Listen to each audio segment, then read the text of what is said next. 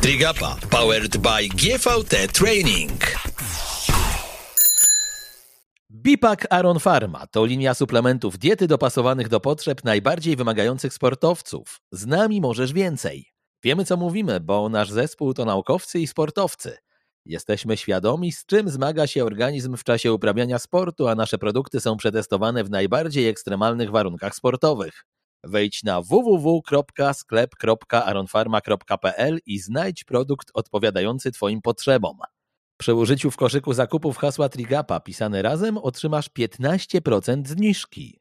Link do tego sklepu zamieszczam także w opisie dzisiejszego programu. Kamil Gapiński, dzień dobry, witam Was bardzo gorąco, moi drodzy. Kolejny odcinek podcastu Trigapa. Ostatnio miałem wielką przyjemność rozmawiać ze wspaniałą parą Płotczan z tego nobliwego miasta, z którego również ja pochodzę, czyli Ania Giżyńska, Mariusz Giżyński, małżeństwo triatlonowo-biegowe, ludzie, którzy są absolutnie zaangażowani w sport.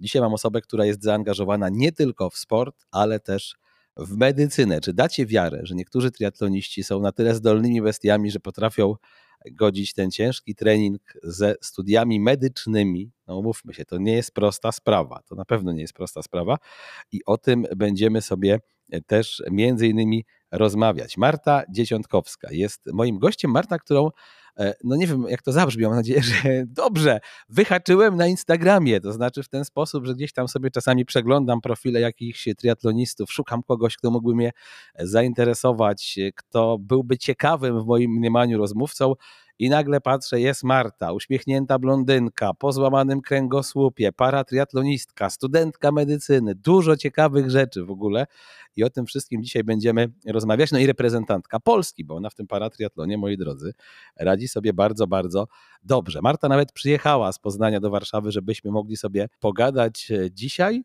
No to co, Marta, dzień dobry i tak jest delikatny stresik. E, dzień dobry, cześć. E, bardzo dziękuję za zaproszenie i tak jest stresik trochę.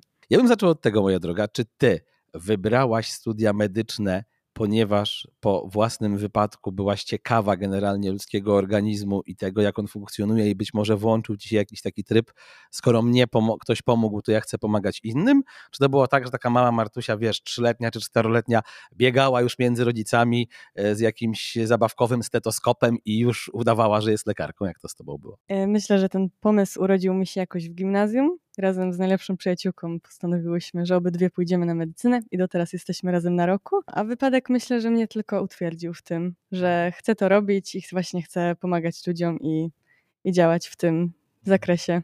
A ty się zgadzasz z tym, że lekarz to jest jednak taki zawód trochę z powołania? To znaczy, że jeżeli ktoś podejdzie do bycia lekarzem w taki sposób, że aha, skończę medycynę, będę dużo zarabiał, i jakby nie czuje w sobie tego pierwiastka chęci sprawiania, że świat innych ludzi będzie lepszy, to, to to nie wyjdzie, jak ty na to patrzysz. No bo być może wiesz, też masz na roku albo na innych latach, albo poznałaś ludzi, którzy, którzy twoim zdaniem, okej, okay, no są na tej medycynie, ale powiedzmy, nie do końca to jest ich e, pierwsza miłość, tylko tam te dolary są bardziej w oczach. No, myślę, że jednak musi być to powołanie. I faktycznie, no, hmm, jakby to powiedzieć, no ogólnie to na początku też jest ciężko, nie, nie można pracować raczej na studiach, a pierwsze lata też nie są jakieś zbyt owocne, Także no, później na pewno jest lepiej, zwłaszcza, że lekarze bardzo dużo pracują, z tego co się słyszy, ale na pewno musi być taka, takie powołanie na pewno. No właśnie, takie życie lekarza zaczyna się po trzydziestce. Wtedy dopiero te pieniądze, ten deszcz pieniędzy spływa na ciebie i potem jesteś tak piękny i tak bogaty jak Julita Sikora i Artur Pupka. Przepraszam cię w ogóle. Kocham was, nie denerwujcie się, to taki żarcik. E, już tak na serio. Jakby słuchałem poprzedniej, znaczy jednej z rozmów, jakie z tobą się pojawiły, czy też czytałem troszkę o tobie, moja droga, i zastanawiam się, czy ty byłaś bardziej sportsmenką przed wypadkiem czy po wypadku? Bo w ogóle jeszcze też jakbyśmy w tym wszystkim trochę tak e, powiedziałbym to usystematyzowali i jakbyś powiedziała, ile ty miałaś lat, lat, jak do tego wypadku doszło, e, no i jak do tego wypadku doszło, bo tak mówię wypadek, wypadek, a to e, pewnie wielu triatlonistów myśli, że nie wiem, ty się na przykład rozwaliłaś na rowerze, bo to taki klasyczny wypadek triatlonowy, a to nie do końca tak było. Miałam 18 lat, jak miałam wypadek i chyba większą sportsmenką, znaczy się na pewno jestem teraz, niż przed wypadkiem. Ja przed wypadkiem bardzo lubiłam ten sport i właśnie zaczęłam e, uprawiać triatlon, ale tak zupełnie dla siebie, bez żadnych planów treningowych. No i wzięłam pierwszy raz udział w dystansie olimpijskim właśnie w wieku 18 lat, a miesiąc później był ten wypadek samochodowy. Generalnie to ja miałam ten wypadek e, jako pasażer z tyłu, za kierowcą. No to właśnie było tak, że no generalnie jechaliśmy i wyprzedzaliśmy mm, samochód i podczas tego manewru kobieta w tym samochodzie, który, który, który wyprzedzaliśmy, ona nie spojrzała w lusterko i ona też chciała zacząć e, wyprzedzać kolejny samochód i przez to my zjechaliśmy na pobocze w las i uderzyliśmy w drzewo. I właśnie mi generalnie najwięcej, jakby mi się najwięcej stało z wszystkich pasażerów tego auta. Mm, właśnie zupełnie nie czułam nóg. W momencie, kiedy uderzyliśmy w to drzewo, zabrał mnie helikopter, poleciałam do szpitala w Koszalinie i tam od razu miałam operację. I tutaj musimy, moi drodzy, spuentować tę historię w bardzo pozytywny sposób, że Marta nie jest paratriatlonistką, która na przykład wjechała tutaj na wózku przyjechała, ja musiałem jej otworzyć drzwi i generalnie teraz rozmawiamy z perspektywy osoby, która wspomina piękne czasy, jak to chodziła, tylko Marta jest dziewczyną, która absolutnie o własnych siłach się porusza, chodzi, biega, jeździ na rowerze Teraz jakbyś powiedziała, jak to jest możliwe, bo ty miałaś no jednak ciężką kontuzję kręgosłupa. Mm, rozmawialiśmy trochę o tym na poza anteniu tak zwanym, że ja też dosyć blisko w moim życiu poznałem osobę, która miała złamany kręgosłup i wiem, jak to na co dzień potrafi to życie, powiedziałbym, komplikować, bo często chociażby przy zmianie pogody wracają różnego rodzaju bóle.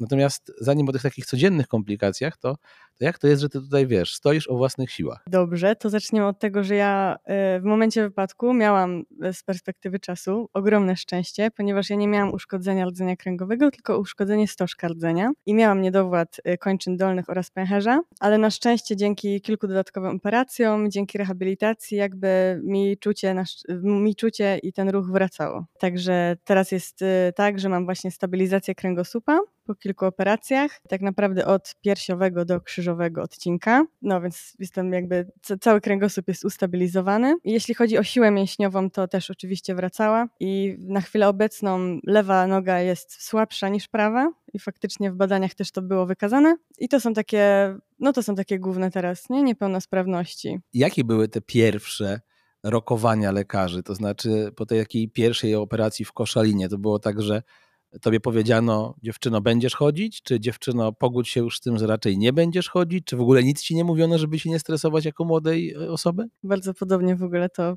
powiedziałeś, tak jak ten lekarz główny, który tam był. On powiedział, znaczy na początku on codziennie przychodził na obchodzie, codziennie do mnie przychodził, sprawdzał jakby, czy coś się zmieniło. Generalnie przez te pierwsze dni nic się nie zmieniało. I on jedyne co mówił, to dziewczyno, czeka cię ciężka rehabilitacja.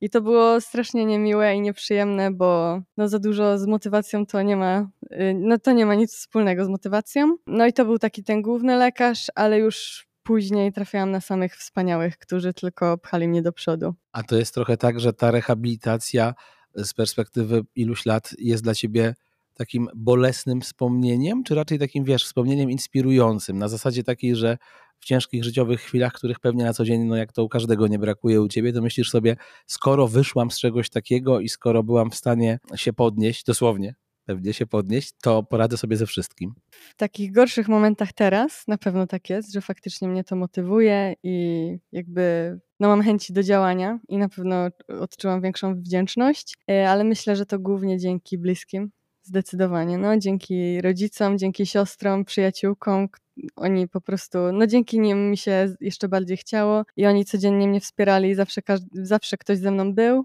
No i myślę, że to jest takie i właśnie i bliscy, i też fizjoterapeuci, i lekarze i wszyscy, którzy pracowali w szpitalu, pielęgniarki, wszyscy byli wspaniali, także też chciało mi się po prostu przez nich. Jaki to był czas, żebyśmy, wiesz, trochę to włożyli w ramę? To znaczy od momentu wypadku do momentu, gdy ty chodziłaś już samodzielnie jako dosyć sprawna osoba, to minęło ile, nie wiem, tygodni, miesięcy i jakby, czy ty sobie to kiedyś liczyłaś z ciekawości, ile godzin poświęciłaś na taką, wiesz, rehabilitację, rehabilitację? Godzin to nie. Zresztą myślę, że ta rehabilitacja trwa do teraz, no bo cały czas chodzę i do fizjoterapeuty i ćwiczę, ale jeśli chodzi o taką, o ten taki najbardziej intensywny proces rehabilitacji, no to ja wypadek miałam w sierpniu 2000, 2016 i to było z drugiej na trzecią klasę liceum.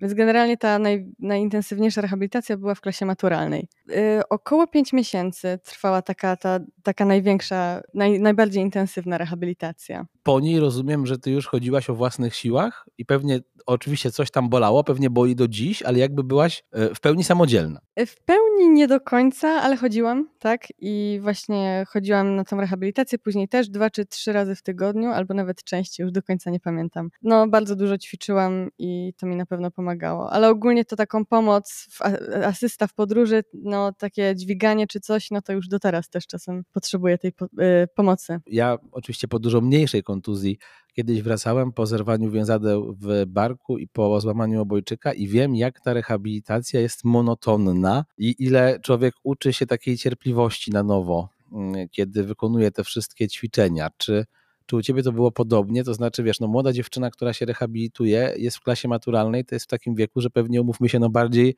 w przypadku Poznania, nie wiem, to ma ochotę wyjść na rynek, czy gdzieś tam w inne miejsce i pobalować i potańczyć, a nie godzinami e, e, gdzieś w tym szpitalu siedzieć. Zgadza się, to był taki, kurczę, głupi moment, bo jeszcze był wtedy moment osiemnastek, więc mnie tak naprawdę bardzo dużo tych imprez ominęło jak wiedziałam, że wszyscy moi przyjaciele jednak chodzą na te imprezy. No momentami na pewno było super ciężko i chciało mi się tylko leżeć, płakać i nic nie robić, ale ogólnie to mówię, no dzięki tym bliskim, których miałam na co dzień zawsze pod ręką, pod ręką chyba nie, tak się nie mówi, ale no zawsze przy sobie, no to jakoś tak było łatwiej. A ja właśnie powiem, że tak się mówi, bardzo dobrze powiedziałaś, pod ręką. Były takie pytania, bo ja nie ukrywam, też miałem takie pytania po, mówię, dużo mniej poważnym wypadku. To znaczy, dlaczego ja? No kurde, pusta droga, w moim przypadku, jak mi goś zajechał drogę, no kurwa, dlaczego ja?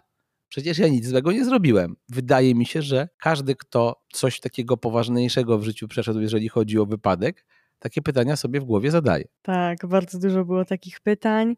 Ja w ogóle też miałam taką, e, teraz z przyjaciółką się śmiejemy, to był test na przyjaźń, bo byłyśmy razem z przyjaciółką w tym aucie i ona złamała, też mnie złamała kręgosłup, ale na szczęście bez żadnych neurologicznych e, deficytów. No i właśnie mm, też było mi ciężej momentami i jej też równie dobrze było ciężko, ponieważ jakby no ona mogła normalnie bardziej funkcjonować, chodziła do szkoły i na te imprezy ja nie mogłam. Jakby dostawałam od niej też tak codziennie takie wsparcie, no to na pewno to był też taki test na tą przyjaźń, na szczęście go zdałyśmy i to na szóstkę z plusem. No były te pytania na pewno, ale na oddziale też poznałam dużo osób innych, które były po urazie rdzenia kręgowego, już typowo po urazie rdzenia kręgowego, że ta rehabilitacja u nich przebiegała jeszcze dłużej i rokowania były jeszcze gorsze, no to też mnie jednak uczyło takiej wdzięczności, docenienia tego, co mam. Marta, w którym momencie pojawił się triatlon tego wszystkiego? No bo mówiłaś, że zdążyłaś e, gdzieś tam nieco liznąć naszej dyscypliny, chwilę potem wypadek, potem powrót do sprawności i co?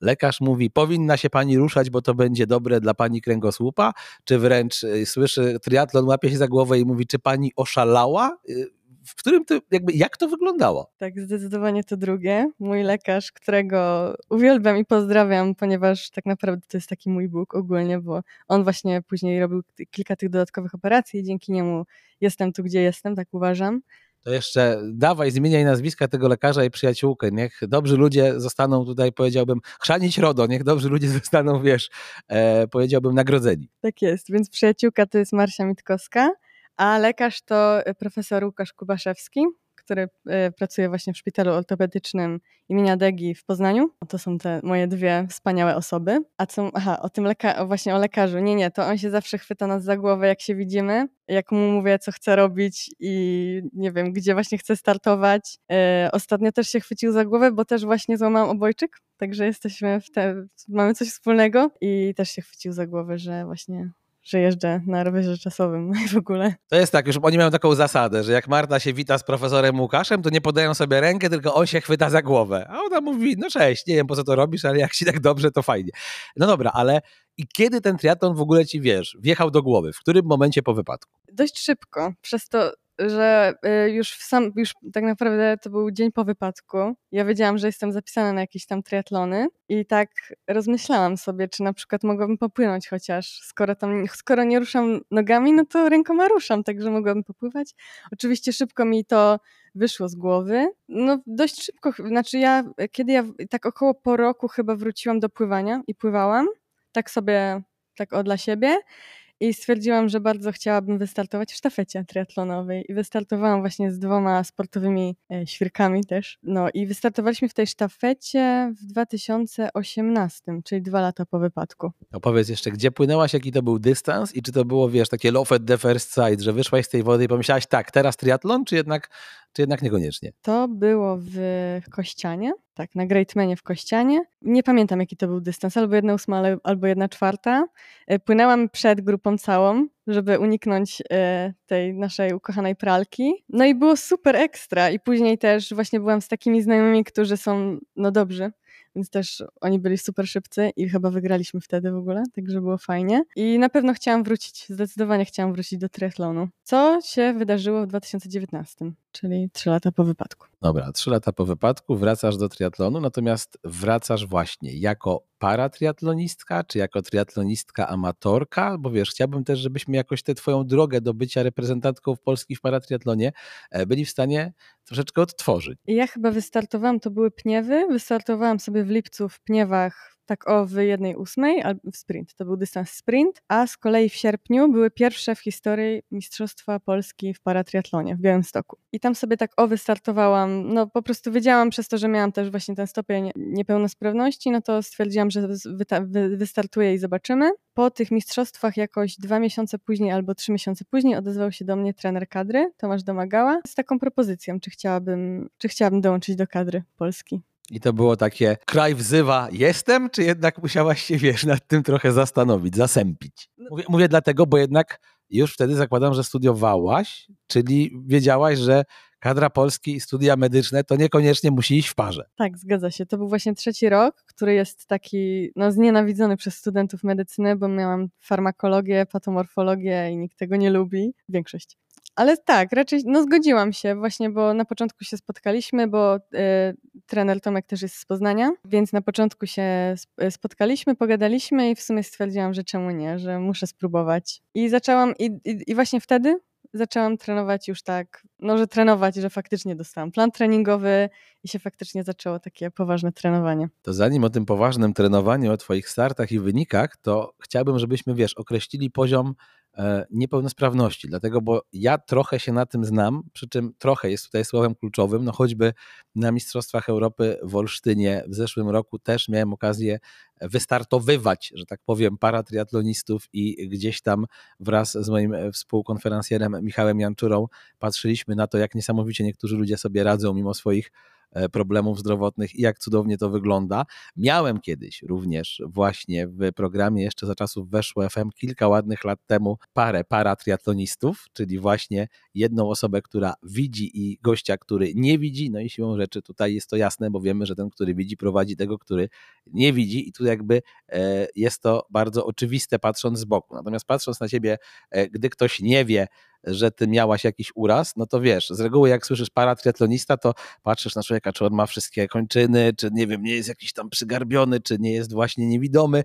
U ciebie na pierwszy rzut oka no tego kręgosłupa złamanego nie widać. Zgadza się, jest kilku właśnie takich paratriatlonistów na świecie właśnie, że patrzysz i nie wiesz o co chodzi. E, no to jeśli chodzi o paratriatlon, no to są właśnie te klasy od 1 do 5. E, właśnie jedna klasa to są właśnie niewidomi i niedowidzący, kolejna klasa to są osoby e, z niepełnosprawnością niepełnosprawnością na wózkach inwalidzkich i później wydaje mi się, że od 2 do 5 to są takie właśnie stopień niepełnosprawności i 2 to jest najcięższy, a 5 to jest taki, taka najlżejsza niepełnosprawność. Ogólnie to jest to wszystko troszkę nie fair, muszę to powiedzieć, bo badania, które są, są troszkę, według mnie, są subiektywne i według mnie i według takiego, tego już czego się nauczyłam na studiach. E, ja miałam na przykład klasyfikację, miałam klasyfikację i akurat byłam między czwórką a piątką. Tak wyszło z punktów, które tam dostawałam na podstawie badania. Dwóch, e, dwóch lekarzy czy fizjoterapeutów mnie badało, więc ja jakby byłam, byłam między czwórką a piątką, bliżej tej piątki, więc dostałam piątkę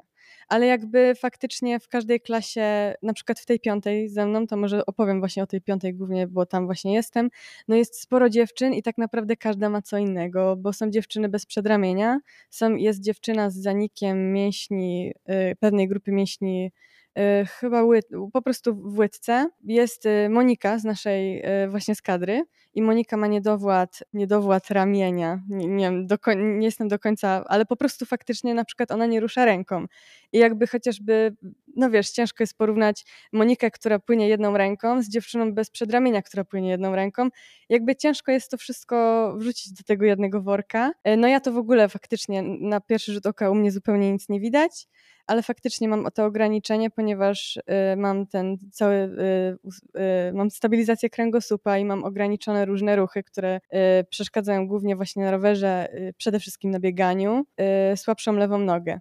I wiesz, to wszystko porównać jakby jest ciężko po prostu i właśnie jest kiedyś właśnie trener Tomek Domagała powiedział mi, że tak naprawdę jakby to miało być wszystko sprawiedliwe, no to każdy powinien mieć swoją klasę żeby, wiesz, żeby było sprawiedliwie. Ja odniosłem podobne wrażenie, muszę przyznać, patrząc w Olsztynie właśnie na zawodników, którzy startowali w Mistrzostwach Europy, też jako laik ciężko mi było na oko, że tak powiem, te stopnie niepełnosprawności określić, natomiast niesamowici byli ci ludzie z porażeniami, którzy y, startowali, którzy mieli pewnie tę najwyższą klasę, czyli najniższą klasę, czyli dwójkę i patrzenie na to, jak oni sobie radzą ze sportem, było absolutnie e, rzeczą inspirującą. Myślę, że to były takie dwa jeżeli ktoś był w Olsztynie i widział całe zawody, chociaż akurat przy paratriatlonie tłumów nie było niestety, a mówię niestety dlatego, bo właśnie uważam, że to było super inspirujące, dwie najbardziej inspirujące chwile dla mnie, czyli właśnie paratriatloniści e, i ten 80 bodajże dwu albo trzyletni Brytyjczyk, który kończył e, jako zwycięzca swojej kategorii, głównie dlatego, że nie było tam nikogo poza nim. I wszyscy wolontariusze, którzy razem z nim wbiegali na metę. To były takie bardzo, bardzo piękne chwile.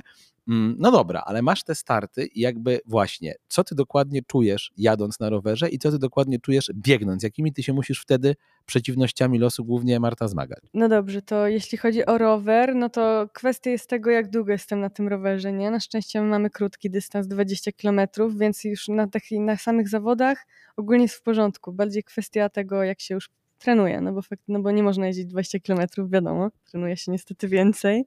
Także to, to, to, jest problem. Problem jest też z pozycją. No ja na szczęście mam już tak ułożoną pozycję, że jest w porządku, ale takie agresywne, te najbardziej aero pozycje, no to ja niestety ich mogę, muszę unikać. A jeśli chodzi o bieganie, no to ogólnie różne przyspieszenia, to ja też już od razu czuję to po prostu w plecach i podbiegi są straszne. A tak jak wiemy, na przykład w Olsztynie było ich trochę. Skoro te podbiegi są straszne, czy skoro ta jazda na rowerze jest bolesna, to pewnie lekarz mówi, nie powinnaś tego robić. Trener za to mówi, musisz tego robić jak najwięcej, żeby być jak najlepsza. Czy twój trener i twój profesor medycyny się znają i czy się lubią, czy po prostu się tak, wiesz, obchodzą jak dwa koty, które się widzą po raz pierwszy i, i szykują się do skoku? Nie znają się, aczkolwiek my znaczy myślę, że mój lekarz ogólnie też jest taki dość sportowy, wiem, że lubi ten sport. E, ja mu o wszystkim chyba nie mówię też, co robię dokładnie, żeby się jeszcze bardziej nie chwytał za tę głowę. No wszędzie trzeba znaleźć taki balans tym właśnie, w tym, co się robi. I ja też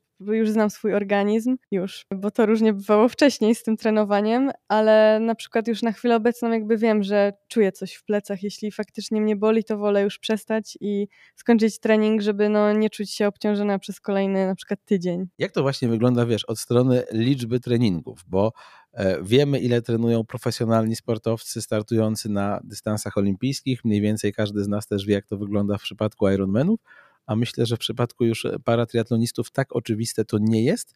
E, I czy to właśnie tak jest, jak mówisz, że musisz uważać na te naj, najtrudniejsze jednostki treningowe i bardzo tak właśnie na czuja i na tą kobiecą intuicję dobierać, żeby potem nie cierpieć przez, przez długie dni? No to na pewno.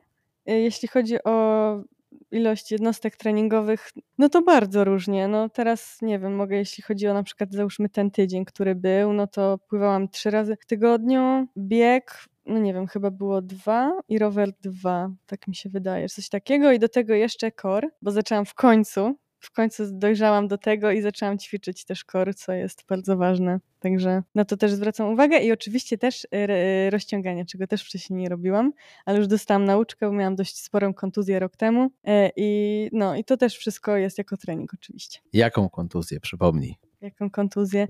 Ogólnie to, no właśnie zeszły sezon był dość e, trudny dla mnie. E, zima była super, bo zimę naprawdę sporo trenowałam, dużo biegałam i wszystko szło w dobrą stronę, ale no niestety wydaje mi się, że trochę, trochę się przetrenowałam z tym bieganiem i nabawiłam się kontuzji mięśnia dwugłowego e, w kwietniu i tak naprawdę ona się ciągnęła już do końca roku. Także mało biegałam przez to później i tak słabo dbałam o tą regenerację. No, no mam nauczkę, bo mam nadzieję zresztą, że teraz trochę już zmieniłam ten trening, e, więcej się rozciągam, e, no więcej dbam o tą nogę i myślę, że teraz będzie już lepiej. Bipak Aron Pharma to linia suplementów diety dopasowanych do potrzeb najbardziej wymagających sportowców. Z nami możesz więcej. Wiemy, co mówimy, bo nasz zespół to naukowcy i sportowcy. Jesteśmy świadomi, z czym zmaga się organizm w czasie uprawiania sportu, a nasze produkty są przetestowane w najbardziej ekstremalnych warunkach sportowych. Wejdź na www.sklep.aronfarma.pl i znajdź produkt odpowiadający Twoim potrzebom. Przy użyciu w koszyku zakupów hasła Trigapa pisane razem otrzymasz 15% zniżki. Link do tego sklepu zamieszczam także w opisie dzisiejszego programu. Ja bym chciał, żebyś właśnie o tych kontuzjach trochę powiedziała, bo to też nie jest tak, że człowiek po złamanym kręgosłupie e, zaczyna uprawiać triatlon i los, siła wyższa, jak zwał, tak zwał, już teraz go będzie oszczędzać, bo ty na przykład nieźle się wykoprytnęłaś na rowerze kiedyś, tak? W trakcie zawodów, z tego co pamiętam? Tak, tak. Y, to było w Kurniku w 2021 roku. Y, też w słabym momencie, bo to był środek sezonu i czułam się super, naprawdę czułam się świetnie, że ta forma rośnie. Postanowiłam sobie, y, postanowiłam pojechać na, taki, na właśnie na triatlon w Kurniku. To miał być taki treningowy bardziej triatlon przed Mistrzostwami Polski i niestety tak, wywaliłam się na rowerze i złamałam obojczyk. I teraz, y, bo ciekaw jestem, jak po takim razie, jaki ty miałeś w samochodzie, do takiego czegoś się podchodzi. To znaczy myślisz sobie, łe, to tylko złamany obojczyk, otrzepujesz się i wiesz, wstajesz? Czy jednak myślisz sobie, Jezu Chryste, to się nie skończy, znowu coś złamałam? Bardziej to drugie. Przy każdym wypadku tak mam. Więc bardziej było to. No ale nic, no też miałam wsparcie ogromne i tutaj muszę wspomnieć o mojej e, najwspanialszej siostrze na świecie, czyli Oldze e, bo akurat Olga ze mną była na tym triatlonie i później też, no później po prostu była ze mną przez kolejne tygodnie tak naprawdę i się mną opiekowała z tym obojczykiem i no i no nic, no wiadomo, że było ciężko, tak jak myślę dla każdego sportowca, ale jakoś później wyszło. Ja myślę, że moja rozmówczyni to jest typ Natalii Czerwonki. Ja kiedyś rozmawiałem z Natalią Czerwonką na Weszło. Natalię Czerwonkę musicie znać, bo to jest nasza znakomita łyżwiarka szybka, obecnie trenerka, która miała bardzo ciężki wypadek, ponieważ kiedyś e, jadąc na rowerze zresztą zderzyła się z ciągnikiem. Nie wiem dlaczego uznała, że spróbuje swoich sił. Ciągnik wygrał niestety. E, trochę sobie żartujemy, ale też wiem, że Natalia do tego podchodzi na luzie, więc nie będzie miała mi tego za złe. No i właśnie. I Natalia miała bardzo ciężką kontuzję i e, słuchajcie, kiedyś mi opowiadała taką historię. Teraz akurat znalazłem ten fragment na weszło, więc pozwolę sobie zacytować. Wspaniały trener wziął mnie na rower górski do Obiszowa, gdzie odbywają się czasem kapitalne wyścigi. Wróciłam z tego treningu z pełnymi majtami i myślą, że gość chce mnie zabić. To był luty, a jak gdy tylko przeszedł pierwszy stres, ciągle z nim śmigałam po zamrożonych trasach MTB. Działo się w to w momencie, w którym nikt w Tomsie nie chciał mi podbić karty uprawniającej do ponownego zawodowego uprawiania sportu. W marcu wzięłam udział w wyścigu w Sobótce. Przejechałam półtora kilometra i wylądowałam w takiej kraksie, że mój rower nie nadawał się już do dalszej jazdy. Wzięli mnie do karetki, a ja mówię do ratownika, że muszę zadzwonić do taty, który stoi na mecie i czeka i będzie się zamartwiał, że mnie nie ma, bo niedawno miałam poważny wypadek i generalnie jestem moim sportem zestresowany. A co się pani stało? Złamałam kręgosłup w trzech miejscach. Facet pobladł, a ja tymczasem byłam przeszczęśliwa. Podeszłam do wniosku, że skoro nic mi nie jest po takim dzwonie, to znaczy, że mój kręgosłup przeszedł prawdziwy crash test i wszystko z nim w porządku. Powiedziałam to potem lekarzowi w Comsie. Jak posłuchał tej historii, to w końcu podbił mi zgodę na wszystkie łyżwiarskie starty. Co ty na to powiedz? Nie jesteś sama, słuchaj, tak ci powiem. O matko, świetna historia. Znaczy się, no myślę, że tak, aczkolwiek chyba nie mam takiej dobrej psychiki, jak Natalia Czerwonka, bo po każdym takim, po każdej kraksie czy wypadku, no na pewno mam takie kilka dni na pewno takich w ogóle, że co ja tu robię i czy ja na pewno w ogóle jestem stworzona do tego. No bo w zeszłym roku też miałam wypadek w Kanadzie. Wtedy akurat potrąciło mnie auto w ogóle, bo jechaliśmy, no jechałyśmy z Moniką dzień wcześniej yy, na Y, trasę zawodów, żeby przejechać. No i na y, przejściu dla pieszych i właśnie na trasie rowerowej po prostu auto jechało i nie zauważyło nas i we mnie uderzyło. Czym to się skończyło? No wtedy, na chwilę obecną, właśnie po prostu byłam cała obtłuczona i obolała, ale ogólnie stwierdziłam, że jak już jestem w tej Kanadzie, to wiadomo, że wystartuję. E, dałam dzień wcześniej rower do serwisu, bo coś tam było uszkodzone, chyba hak był uszkodzony przy przerzutce. E, no i wystartowałam w tych zawodach. Pech chciał, że e, już zaraz przy strefie zmian po rowerze, już schodziłam z tego roweru i byłam już tak w tej takiej pozycji, że już się wypiłam z butów i oparłam się mocno na kierownicy i ta kierownica się złamała, więc jakby znowu się przewróciłam. I to był ten moment właśnie też taki, że w ogóle, że nie wiem co tu robię i co prawda nic mi się nie stało podczas tych wypadków, tylko się obtłuczyłam, y, tylko miałam jakieś obtłuczenia i siniaki i otarcia, ale nic nie złamałam jak się teraz uśmiechnęła, wy tego nie widzieć, ale nic nie złamałam. E, ale muszę powiedzieć, że dobra, okej, okay, nie każdy jest tak twardy jak Natalia Czerwonka i też nie każdy jest e, medalistą olimpijskim, umówmy się, ale z drugiej strony, powiem ci, że jak ciebie słucham, to dużo większa od Natalii chyba nie jesteś. Ja też nie będę tego stopniował, jak tych niepełnosprawności u was w paratriatlonie, natomiast myślę, że podnosić się po tylu różnych rzeczach i dalej trenować, to jest duża rzecz. Powiedz mi właśnie, jak wygląda u Was w Twojej tej kategorii, o której wspominałaś, e, rywalizacja? To znaczy, na jakim Ty dzisiaj jesteś poziomie? Czy to jest tak, że masz szansę na para Igrzyska Olimpijskie w Paryżu, czy ten pociąg odjechał? Ja pytam też o to dlatego, bo kilkanaście miesięcy temu w jednym z wywiadów mówiłaś o tym, że te e, para Igrzyska są dla Ciebie wielkim marzeniem. Mm, no i też o tym, na jakim wy dystansie rywalizujecie. Czy to jest zawsze jeden dystans, czy to są też podobnie jak, nie wiem, w klasycznym triatlonie dystanse olimpijskie, sprinterskie i tak dalej? Mm, zawsze jest jeden dystans, dystans sprint i ogólnie jeśli chodzi o jeśli chodzi o poziom jest bardzo zróżnicowany, tak jak myślę właśnie te niepełnosprawności, bo do czołówki dużo nam brakuje, nam w sensie do tych pierwszych dziewczyn dużo nam brakuje, ale przez to, że nie jest dużo osób, tak dużo jak na przykład w triatlonie elity, gdzie faktycznie tam jest milion tych dziewczyn, no to szanse są. Szanse są i razem z Moniką liczymy na to, że się nam uda. Awansować na igrzyska. Tak jest. A jest jakiś też ranking, podobnie jak w klasycznych y, kwalifikacjach i nie wiem, w tym momencie ty jesteś na miejscu w tym rankingu, który daje ten awans, nie daje, a jeżeli ci brakuje, to ile? I jak wygląda ta kwalifikacja? Bo wiemy, że nie ma nic bardziej skomplikowanego niż kwalifikacja olimpijska e, w klasycznym triatlonie i jedyną osobą w Polsce, która e, to ogarnia jest Filip Przełoski. Się śmieje, gdyby e, Filip nagle, nie wiem, stracił pamięć, to byłoby po nas, bo nikt by już nie wiedział, kto jest na którym miejscu. No myślę, że u nas jest jednak trochę łatwiej przez to, że faktycznie jest mniej tych dziewczyn, ale ja też do końca nie ogarniam, przyznam się szczerze. No, jesteśmy z Moniką w pierwszej dziesiątce, a tak, no, pierwsza dziesiątka dostaje się na te igrzyska, także szanse są duże, e, ale oczywiście nigdy nie mam pewności, także no no musimy robić swoje i no myślę też, że właśnie u nas tutaj, tak jak trener Szołowski jest, to też w paratriatlonie jest trener Tomek Domagała i on tam też działa i sprawdza i, i dba o to, żeby było wszystko dobrze. Mówisz o Monice, per Monice, to jeszcze jakbyś powiedziała kilka zdań więcej, kim jest dokładnie Monika i właśnie jak wygląda kadra polskiego paratriatlonu? Czy to jest tak, że e, właśnie w tych różnych stopniach niepełnosprawności mamy dzisiaj kilkanaście osób, kilka osób, bo wiesz, wydaje mi się, że jak ktoś na co dzień tego nie śledzi, może tego nie wiedzieć, a uważam, że to jest bardzo ciekawe i chciałbym wiedzieć, na jakim my właśnie w odniesieniu do świata jesteśmy mniej więcej paratriatlonowym poziomie. I tak, no to Monika jest właśnie moją koleżanką z kadry i jeśli chodzi o dziewczyny, to jesteśmy w dwójkę. Monika Belczewska Monika Belczewska y, trenuje w Gdańsku u trenerki Moniki Smaruj. Mm, Monika y, już tak naprawdę od dziecka trenowała. Ona też miała wypadek samochodowy, przez co miała właśnie uszkodzenie splotu barkowego, tak mi się wydaje. No i wcześniej trenowała pływanie na pewno, parapływanie też trenowała. Y, teraz właśnie przeszła do paratriatlonu. No jeśli chodzi o dziewczyny, no to jesteśmy my, Teraz y, Łukasz Wietecki wrócił, bo Łukasz właśnie trenował wcześniej z Tomkiem Domagałą, teraz y, trenuje z Marcinem Ławickim i to już jest tak bardzo świeżo, bo właśnie mają teraz zawody chyba w, tym, w ten weekend y, w Abu Dhabi, także trzymam kciuki.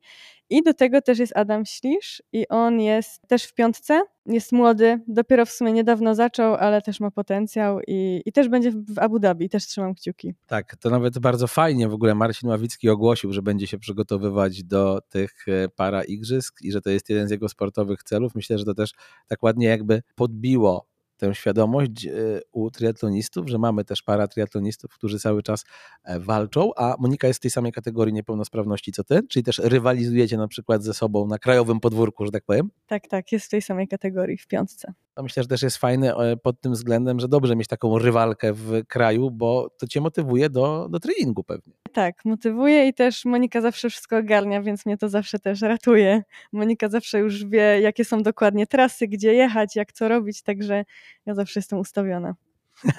A to jest ważne, żeby się ustawić. Jak trudne jest to kilkuletnie godzenie właśnie treningów triatlonowych z medycyną. No ja nie ukrywam, że wiele lat temu spotykałem się z dziewczyną, która studiowała medycynę. Pamiętam, że naprawdę ci ludzie mieli czas tylko na to, właśnie dlatego, jak mówiłaś, ta patomorfologia, tak, i farmakologia, to się tylko uśmiechnąłem w duchu, bo pamiętam, jak oni wszyscy na to kleli, na te przedmioty i jak ich serdecznie nienawidzili, bo to akurat był trzeci, czwarty rok e, przed laty. Jak to wszystko pogodzić? No bo wiesz, bo kurczę, to są, to, to są naprawdę studia z gatunku hardkorowych. No tak się mówi i tak faktycznie jest, nie będę ukrywać, ale myślę, że jak, jak ma się taką regularność w tym wszystkim, co się robi, no tak jak zresztą w sporcie, no to da się to pogodzić i jakoś, no są oczywiście momenty gorsze i lepsze, jak na przykład wiadomo, przed egzaminem jest ciężej. Naprawdę uważam, że też bardzo dużo moich znajomych robi też wiele rzeczy poza y, medycyną, nie tylko, nie tylko się siedzimy i się uczymy, tak jak może jest taki stereotyp. No więc no myślę, że jeśli, zwłaszcza jeśli się lubi to, co się robi, bo ja no jest, jestem kujonem, e, lubię się uczyć, bardzo się lubię uczyć, więc mi to też sprawia ogólnie przyjemność. Także, także ja naprawdę jestem super zadowolona z tych studiów. Ale tak ogarniacie, co się dzieje wokół. Wiesz, to jest prezydentem Ameryki, mistrzem świata w piłce nożnej? Tak. to tak było zajebiście pewne. Tak. Ja w ogóle jestem pod wrażeniem, bo też poprosiłem e, Martę, żeby trochę mi o sobie napisała o takich rzeczach, które według niej ją definiują, o może w taki sposób. I powiem, że jak sobie to czytałem wczoraj, to tak moje oczy robiły się coraz bardziej e, złotówko podobne, bo e, ma ten triatlon, ma tą medycynę i czytam tak, słuchajcie. Zaczęłam naukę języka hiszpańskiego a w czerwcu jadę na miesiąc na praktyki wakacyjne do Hiszpanii. Należę do Międzynarodowego Stowarzyszenia Studentów Medycyny IFMSA, pewnie to po angielskiemu brzmi inaczej, koordynator projektów Człowiek Człowiekowi Człowiekiem, akcja robienia kanapek przez dzieci do jadłodajni dla osób bezdomnych i e, dotknijmy różnorodności o osobach z niepełnosprawnością. Tak sobie myślę, czy ty znalazłaś, tak jak są sami te tytuły na różnych portalach, odkryła jeden sposób, by zarabiać pieniądze. Klik czy ty znalazłeś, odkryłaś jeden sposób, jak rozciągnąć dobę? Jakby, gdzie ty to mieścisz? Wiesz co, akurat jeśli chodzi o bycie koordynatorem tych akcji, to głównie działałam na drugim i trzecim roku. Teraz już nie działam jako koordynator, także to już mi zeszło z moich obowiązków. Także nie, jeszcze nie umiem rozciągać doby, ale jak się dowiem, to dam ci znać. Ja bardzo proszę DM-a na Instagramie, tak jak się poznaliśmy, żeby tutaj coś mi wtedy więcej, też by mi się to przydało. E, natomiast tak serio, czy to jest trochę tak, że w związku z Twoim urazem i w związku z tym, co Ty studiujesz, to pomyślałaś sobie, że jakby chcesz trochę oddać światu to, co ci dał? To znaczy, że w tym nieszczęściu, jakim był wypadek, miałaś szczęście, że jednak nie miałaś takiego urazu, że możesz dzisiaj chodzić i e, masz taką trochę, wiesz, misję życiową, że będziesz lekarzem, który na przykład będzie wykonywać skomplikowane operacje i próbować przywracać do zdrowia ludzi, którzy teoretycznie tego zdrowia już nie mogą odzyskać? Czy jakby nie myślisz w ogóle takimi kategoriami? Tak, na pewno tak myślę. Po prostu ja spotkałam na tej mojej drodze tylu wspaniałych lekarzy, którzy mi tak pomogli i tak mi zmienili tak naprawdę życie, że ja też bym chciała właśnie zmieniać innym życie. Także tak, jeszcze nie wiem jaka specjalizacja i co będę dokładnie robić, bo na razie dużo rzeczy mi się podoba, ale no na pewno jest coś takiego, jest taka wdzięczność i chciałabym, żeby też ktoś był tak wdzięczny mi, tak jak ja jestem moim lekarzom. O, ładnie to powiedziałaś. A zdrać tam chociaż, wiesz, pomiędzy jakimi specjalizacjami się wahasz, no bo zakładam, że pewnie gdzieś tam na szóstym roku kilka po głowie musi chodzić. Na pewno chciałabym robić coś z medycyną sportową, ale jest to jako druga specjalizacja. Natomiast jeśli chodzi o pierwszą, no to no waham się jeszcze, waham się między neurologią, między ortopedią, może kardiologią, no jeszcze ciężko mi powiedzieć. I teraz a propos tej doby, uwaga, słuchajcie. W zeszłym roku zaczęłam się bardziej udzielać naukowo i współtworzę prace przeglądowe na różne tematy. Teraz będzie dla mnie test na dykcję, czy go zdam, jest rano, nie wiem. Endokrynologiczny, dermatologiczny, ginekologiczny-onkologiczny. Interesuje mnie dużo specjalizacji, więc jeszcze nie wiem, co wybiorę. No powiem ci, że ten, takie to spektrum jest dosyć e, szerokie, droga Marta. Tak, ale to akurat muszę powiedzieć o moich przyjaciołach z grupy medycznej, którzy do sportu niezbyt mnie motywują, ale do nauki zawsze, e, w sensie do nauki, do takiego działania naukowego, bo piszemy często te prace w kilka osób No i to oni mnie motywują do tego, żeby to robić i faktycznie trochę czasu to zabiera, ale też jest takie bardzo satysfakcjonujące. A czy to jest tak, że jeżeli chodzi o triatlon, ty sobie postawiłaś powiedzmy Paryż 2024 jako cel i potem zobaczę, co się wydarzy? Czy to jest taka długodystansowa miłość, mimo że sprinterski dystans. Ale ładnie to powiedziałem, a weźcie docencie jeszcze raz, niech to wybrzmi. Długodystansowa miłość, a sprinterski dystans. I myślisz sobie, że będziesz kolejnych 10-15 lat na 100% jeszcze, wiesz, trenować? Raczej właśnie chcę zobaczyć, co będzie później. No na pewno chciałabym się mocniej skupić na tej karierze naukowej, no bo wiadomo, że później zacznę już pracować i rezydentura, dyżury, to wszystko, no to będzie dużo wymagać ode mnie, e, ale jeszcze zobaczymy. Twój tata mówiłaś, że startował w triatlonie. Czy nadal startuje i czy zaraziłaś jeszcze, zaraziliście właściwie razem z tatą e, kogoś tym triatlonem, czy, czy, czy niekoniecznie w rodzinie i w, pośród bliskich? Tata zaraził mnie, ja zaraziłam siostrę Olgę, próbowaliśmy zarazić młodszą siostrę i młodsza siostra też coś próbowała, ale teraz w tej chwili jest raczej na nie. No fajne jest to, że to jest taki właśnie nasz rodzinny sport, że faktycznie jakieś tam wyjazdy wspólne czy coś łączyliśmy z tym triatlonem. Y, to zdecydowanie od taty się wzięło i tata w tej chwili y, mniej, mniej triatlonuje, bardziej narty biegowe, bo to też była zawsze taka jego pasja. Niechcący pokazałaś mi, że coś nas łączy. Otóż również mam siostrę Olgę, a nie jest to takie oczywiste, bo jednak Olga no, jest rzadziej spotykanym imieniem niż Aleksandra. Czy twoja Olga to y, teraz właśnie nadal startuje i się udziela i, i gdzieś tam y, sobie amatorsko walczy, czy na jakim to jest poziomie, powiedz? Y, Olga no na pewno amatorsko się udziela, ale też lubi sport. Ostatnio mniej, bo po prostu ma bardzo dużo pracy ale ogólnie to tak, zawsze ma w planach jakieś półmaratony. Ostatnio przebiegło właśnie półmaraton w Walencji. Ogólnie to no też lubi sport. Walencja, moi drodzy, tutaj muszę przyznać, że aby zrzucić te 12 kg nadwagi i mieć motywację, żeby to zrobić, zapisałem się na maraton do Walencji. To jest 3 grudnia, czyli jest jeszcze trochę czasu, żeby zgubić sadło. I ciekawe jest to, że kiedy y, wrzuciłem posta, bo oczywiście jak człowiek się zapisze, to cały świat musi o tym wiedzieć, bo to jest bardzo istotne dla każdego, że ja chcę przebiec maraton w Walencji. Niewątpliwie ludzie nie będą po prostu byli w stanie pić kawy i jeść śniadania, tak będą tym podekscytowani. W każdym razie dostałem informację mniej więcej od 50 innych osób, że też biegną w Walencji, więc jest szansa, że tam będzie więcej Polaków niż Hiszpanów w trakcie tego maratonu. E, wracając do rozmowy z Martą. Od sierpnia 2022 roku uczęszczam do psychologa sportowego. Magdalena Kemnic-Kaczmarek, czyli była nasza wiesztarka i olimpijka. Jezu, jak ja się cieszę, że to o tym mówisz. Ja robię wszystko, żeby promować tych psychologów sportu. Wiem, że coraz więcej osób z nich korzysta. Ja bym chciał, żebyś konkretnie powiedziała, co tobie to przez tych ileś już miesięcy współpracy dało? No dało mi to naprawdę sporo, no bo ogólnie na pewno więcej pewności siebie, ale też bardziej taki, bardziej taką akceptację siebie, akceptację tego, że no błędy się zdarzają, że no stres też musi być, że no że nie każde zawody są dobre ogólnie i że te kontuzje, które miałam też, no dużo się uczę takiej cierpliwości, wytrwałości, ogólnie też po prostu takiej miłości do tego triatlonu, bo wiadomo, że y, czasami jest gorzej, czasami lepiej, także faktycznie moja pani psycholog bardzo mi w tym pomaga, też muszę przyznać, znaczy przyznać, y, wspomnieć, że mam właśnie też, trenuję ogólnie pod okiem dwóch trenerów, może też powiem, y, to jest właśnie klub UKS Lusowo i Borys Monastyrski i Robert Czyż. I głównie trenuję z Robertem, ponieważ on mi rozpisuje plany treningowe. I też trochę rozmawialiśmy o tym ogólnie tak psychologicznie bardziej i też mnie bardzo, bardzo wspierają, także to też jest super i myślę, że potrzebne. Bardzo potrzebne, ja jestem wielkim zwolennikiem, chociaż moi drodzy, nie wiem czy sobie zdajecie sprawę, ale zwyciężczyni ostatniego Australian Open, Aryna Sabalenka, co ciekawe, zrezygnowała na pewnym etapie z pracy z psychologiem sportu, bo uznała, że nic jej to nie daje i że ona będzie swoim najlepszym psychologiem sportu. No i powiedzmy, że jej się to w jakiś sposób zbilansowało. Przecież e, w, kiedy pokonała Magdalinet w półfinale i potem Rybakinę w finale, to miała bilans 11 zwycięstw, 0 porażek, czyli e, gdzieś tam robiący niesamowite wrażenie. Natomiast e, ja uważam, że są jakieś pojedyncze przypadki, a jednak większość osób takiej współpracy potrzebuje.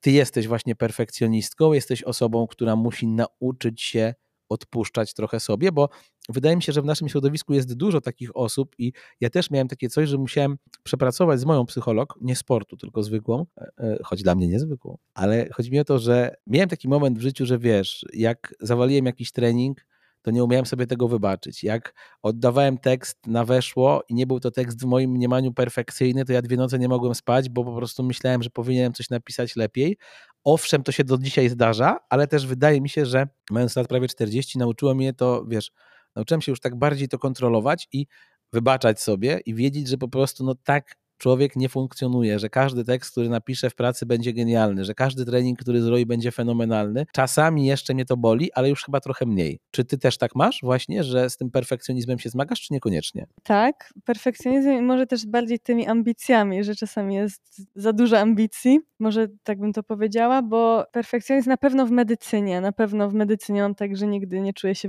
wystarczająco nauczona, powinnam się uczyć więcej. W sporcie myślę, że też tak jest, bardziej z tym, że właśnie no, chcę trenować, żeby robić ten progres, żeby mieć ten progres, ale taką perfekcjonistką w tym sporcie to nie do końca, bo tak mi się wydaje przynajmniej, bo lubię to i kocham triatlon, ale też po prostu to widać przynajmniej chociażby po tej mojej historii sportowej, że nie rozciągałam się, ten kor to tak wiesz, że dużo takiego brakuje mi. Wydaje mi się, że jak pójdę pobiegać bez rozgrzewki, to wiesz, zrobię trening i tyle i tego się teraz uczę oczywiście. No, także uczę się tego perfekcjonizmu w sporcie, ale... To też jest bardzo fajne, że w życiu Marty ten sport był od maleńkości tak naprawdę, no bo skoro zaczęłaś tańczyć towarzysko jako dziewięciolatka, to znaczy, że jakby masz go w genach, masz go w ciele od zawsze. Nie od zawsze, bo pierwszy rok, dwa, to w ogóle moja mama no tak nie do końca patrzyła na mnie, bo e, zapisała nas dwie, mnie i Olgę i Olga od początku czuła to, od początku jej dobrze szło, czuła rytm, muzykę, ja zupełnie nie, więc moja mama szczerze mówiąc nie pokładała we mnie nadziei,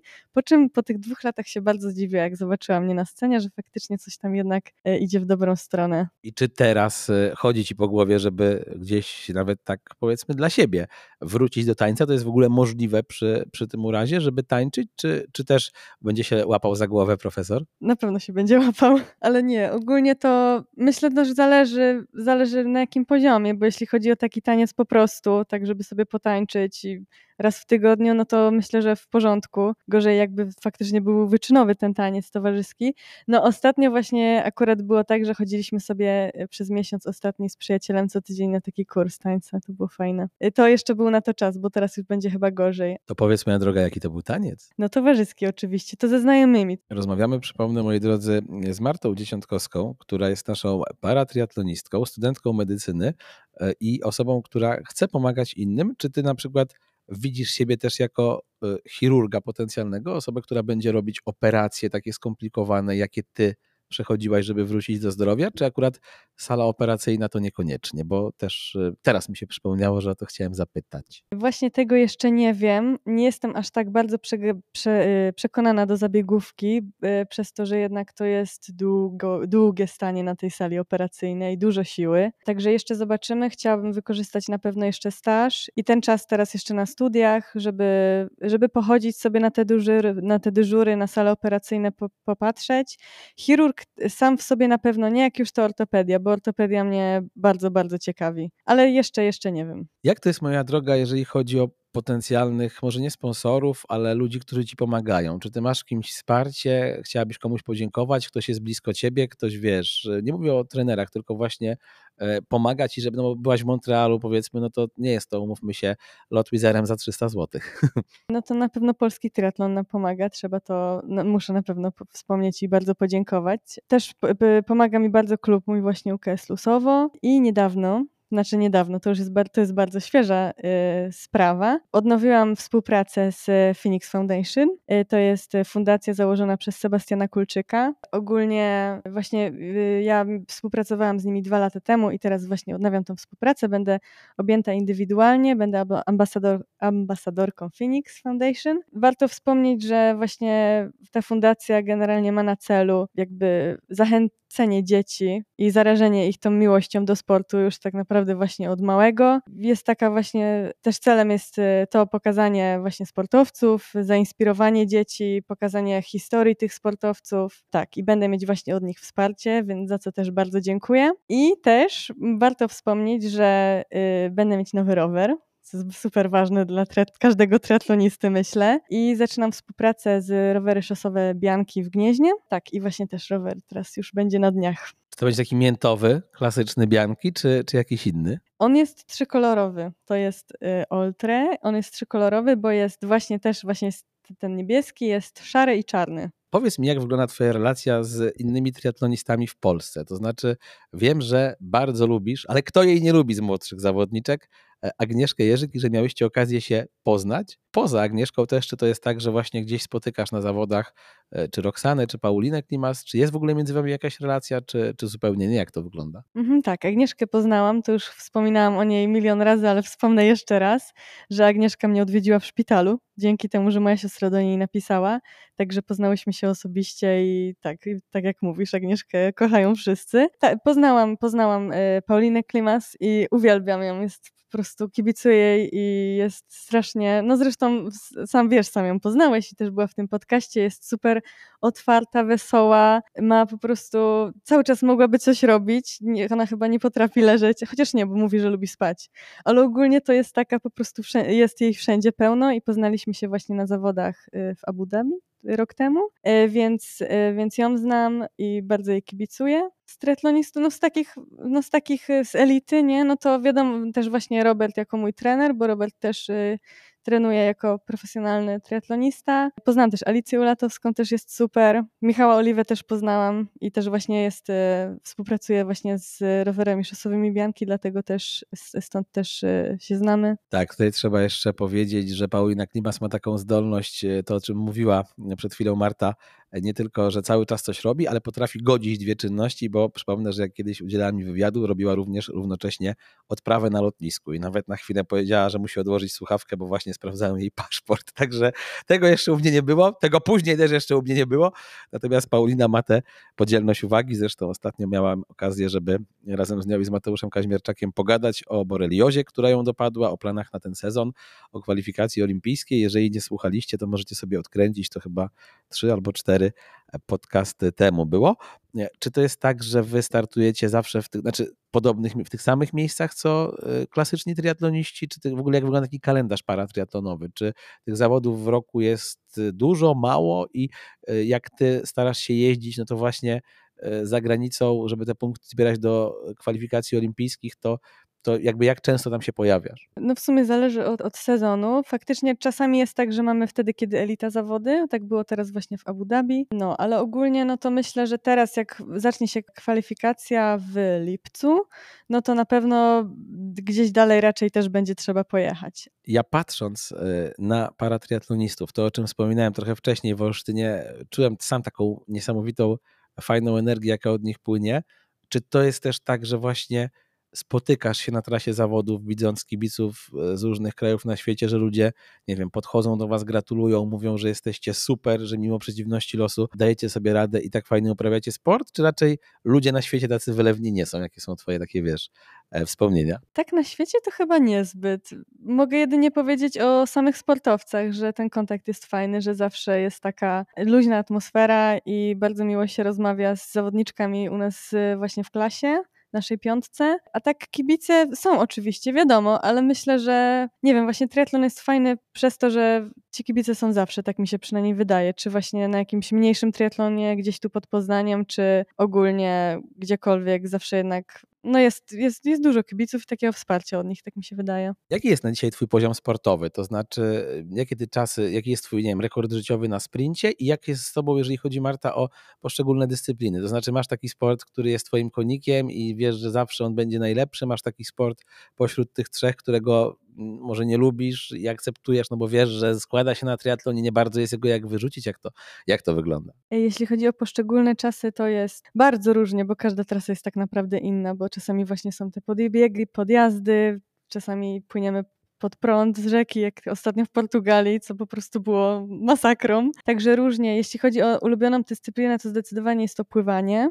Aczkolwiek tutaj orientacja w wodzie jest e, słaba i to muszę na pewno poprawić, ale pływanie jest na pewno dla mnie ogólnie i na treningach, i na zawodach najprzyjemniejsze. E, najgorsze jest bieganie. Z bieganiem jest ciężko, w sensie, no mamy taką relację skomplikowaną ogólnie i zawsze lubiłam biegać, ale faktycznie ostatnio przez tą kontuzję, przez takie, wydaje mi się, że jednak mogę to powiedzieć faktycznie, że to było takie w pewnym sensie przetrenowanie, no to było gorzej, teraz, no teraz już jest coraz lepiej, tak bym powiedziała, pracujemy nad tym z trenerem. Teraz e, apeluję do pewnego, już taki moment programu, że mogę, pewnego Marcina z Kieźlin lub też z Olsztyna, to zależy.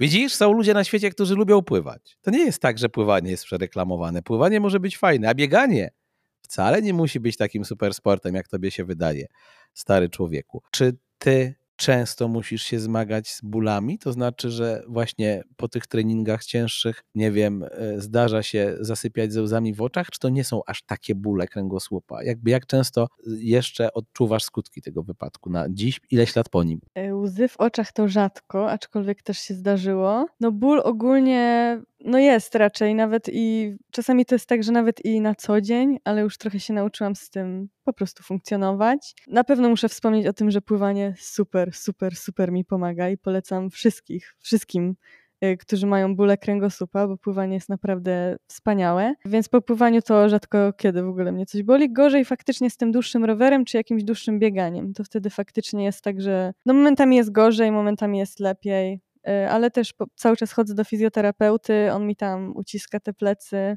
To boli bardzo często, no, ale ogólnie to no jakoś to idzie. Ja muszę w ogóle powiedzieć, że kobiety są dużo twardsze od mężczyzn. Ja pamiętam, że jak mi uciskał te moje rany po złamaniu obojczyka i zerwaniu więzadeł, to ja się tak wydzierałem, że jak wychodziłem e, potem do e, gdzieś tam holu, gdzie czekali różni ludzie na, na wizytę tego fizjoterapeuty, to patrzyli na mnie przerażeni, jakby myśleli, co mnie czeka, co tam się wydarzyło, człowieku, dlaczego tak krzyczysz.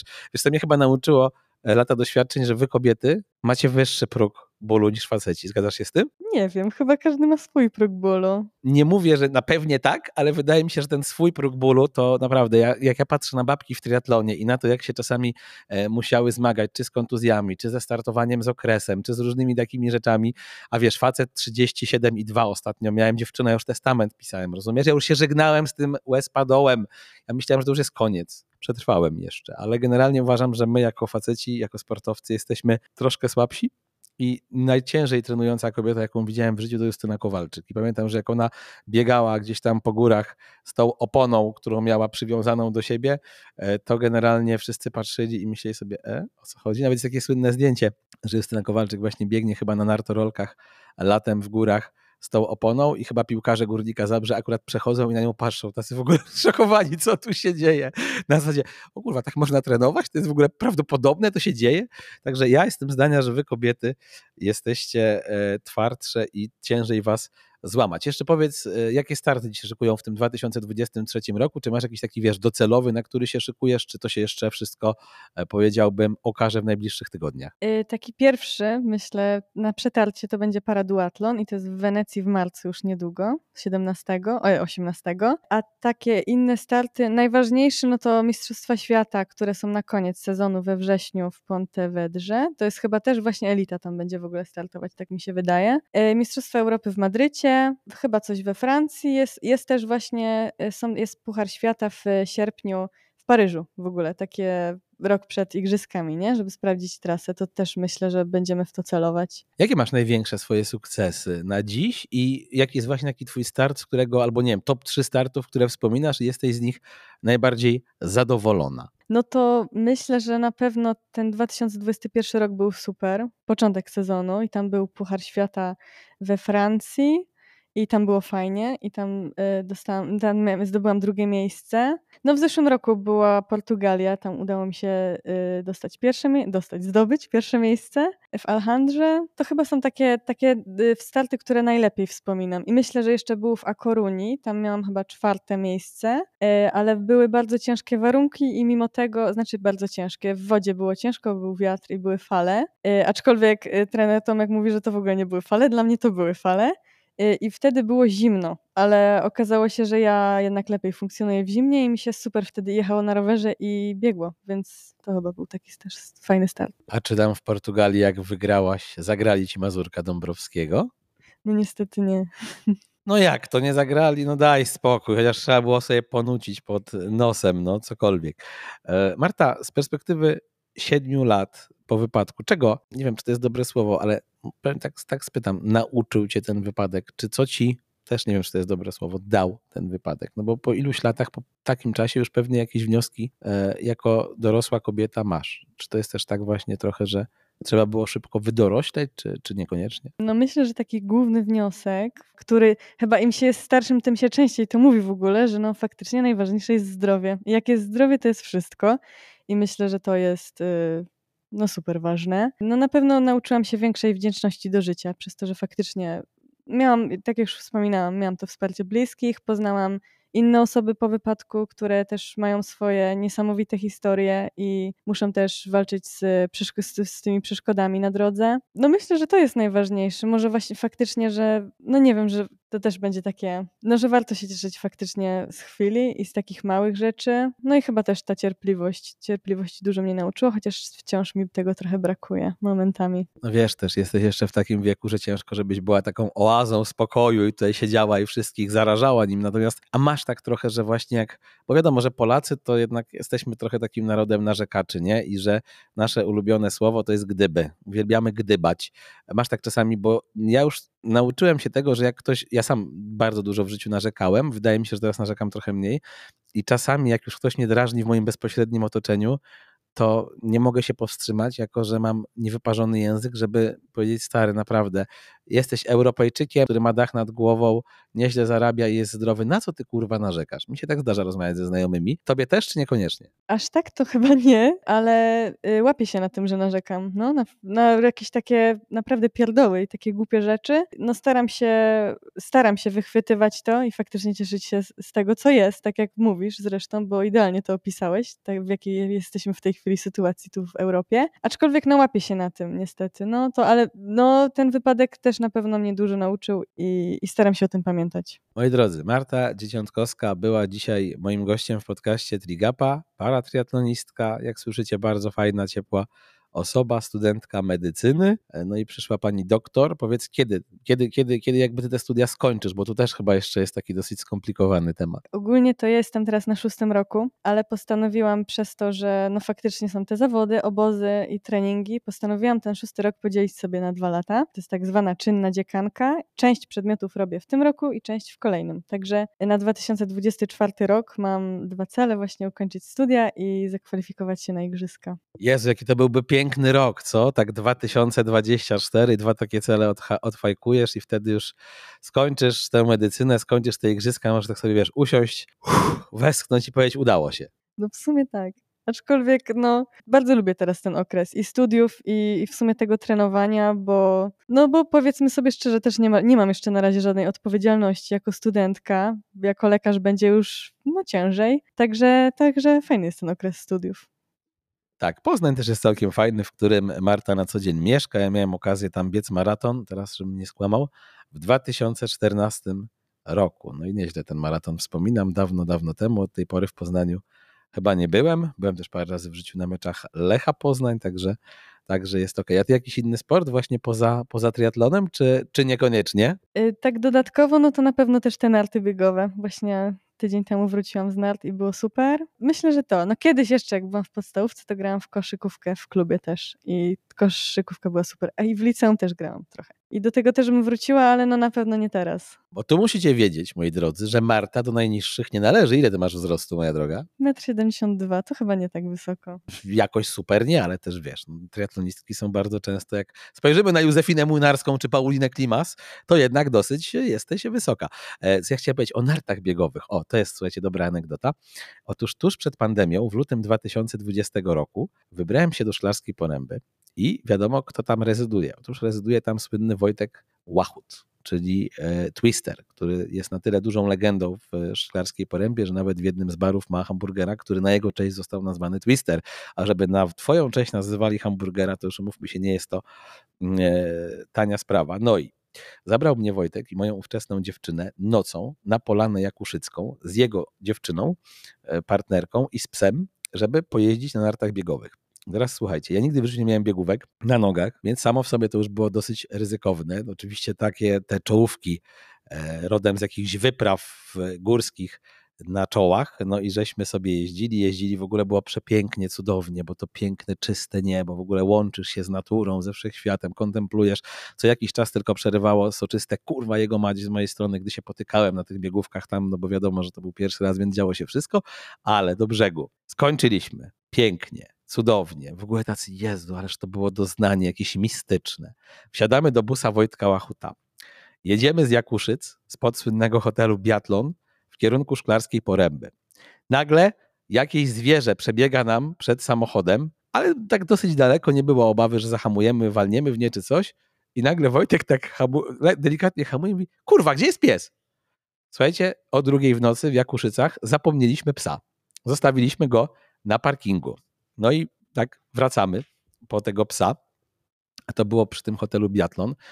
Środek nocy, patrzymy, a tutaj y, ze cztery osoby spod tego hotelu już przyszły i patrzą, co się dzieje z tym psem. Czyli on musiał strasznie szczekać, ujadać, został zostawiony na parkingu przez złych ludzi, którzy go zawieźli gdzieś w góry i olali. Ci ludzie biedni nie wiedzieli, co to za pies. Myśleli, że pewnie właśnie jakieś sukinsyny tego psa zostawiły na pewną śmierć. Podjeżdżamy tym busem Wojtka Łachuta, otwierają się drzwi, Wojtek Łachut krzyczy, ja nie pamiętam jak ten pies się teraz nazywał, krzyczy imię, ten pies merda ogonem, ucieka od tych ludzi czterech zaspanych w szlafrokach w środku nocy w hotelu, pod hotelem Biatlon, zamykamy drzwi i odjeżdżamy, a ci ludzie w szoku nie wiedzą, co się stało. Jakaś dziwna akcja. Nie wiem, dlaczego to powiedziałem, ale mi się właśnie e, przypomniało kolejne moje historie w programie Urzekła mnie Twoja historia. Dziękuję jeszcze raz bardzo serdecznie, Marta Dziesiątkowska. Fajnie było Cię poznać, fajnie, że przyjechałaś i mam nadzieję, że będziesz dalej inspirować ludzi do tego, żeby uprawiali sport, nawet mimo, powiedziałbym, fizycznych przeciwności losu. Dziękuję bardzo. Trigapa powered by GVT Training. Bipak Aron Pharma to linia suplementów diety dopasowanych do potrzeb najbardziej wymagających sportowców. Z nami możesz więcej.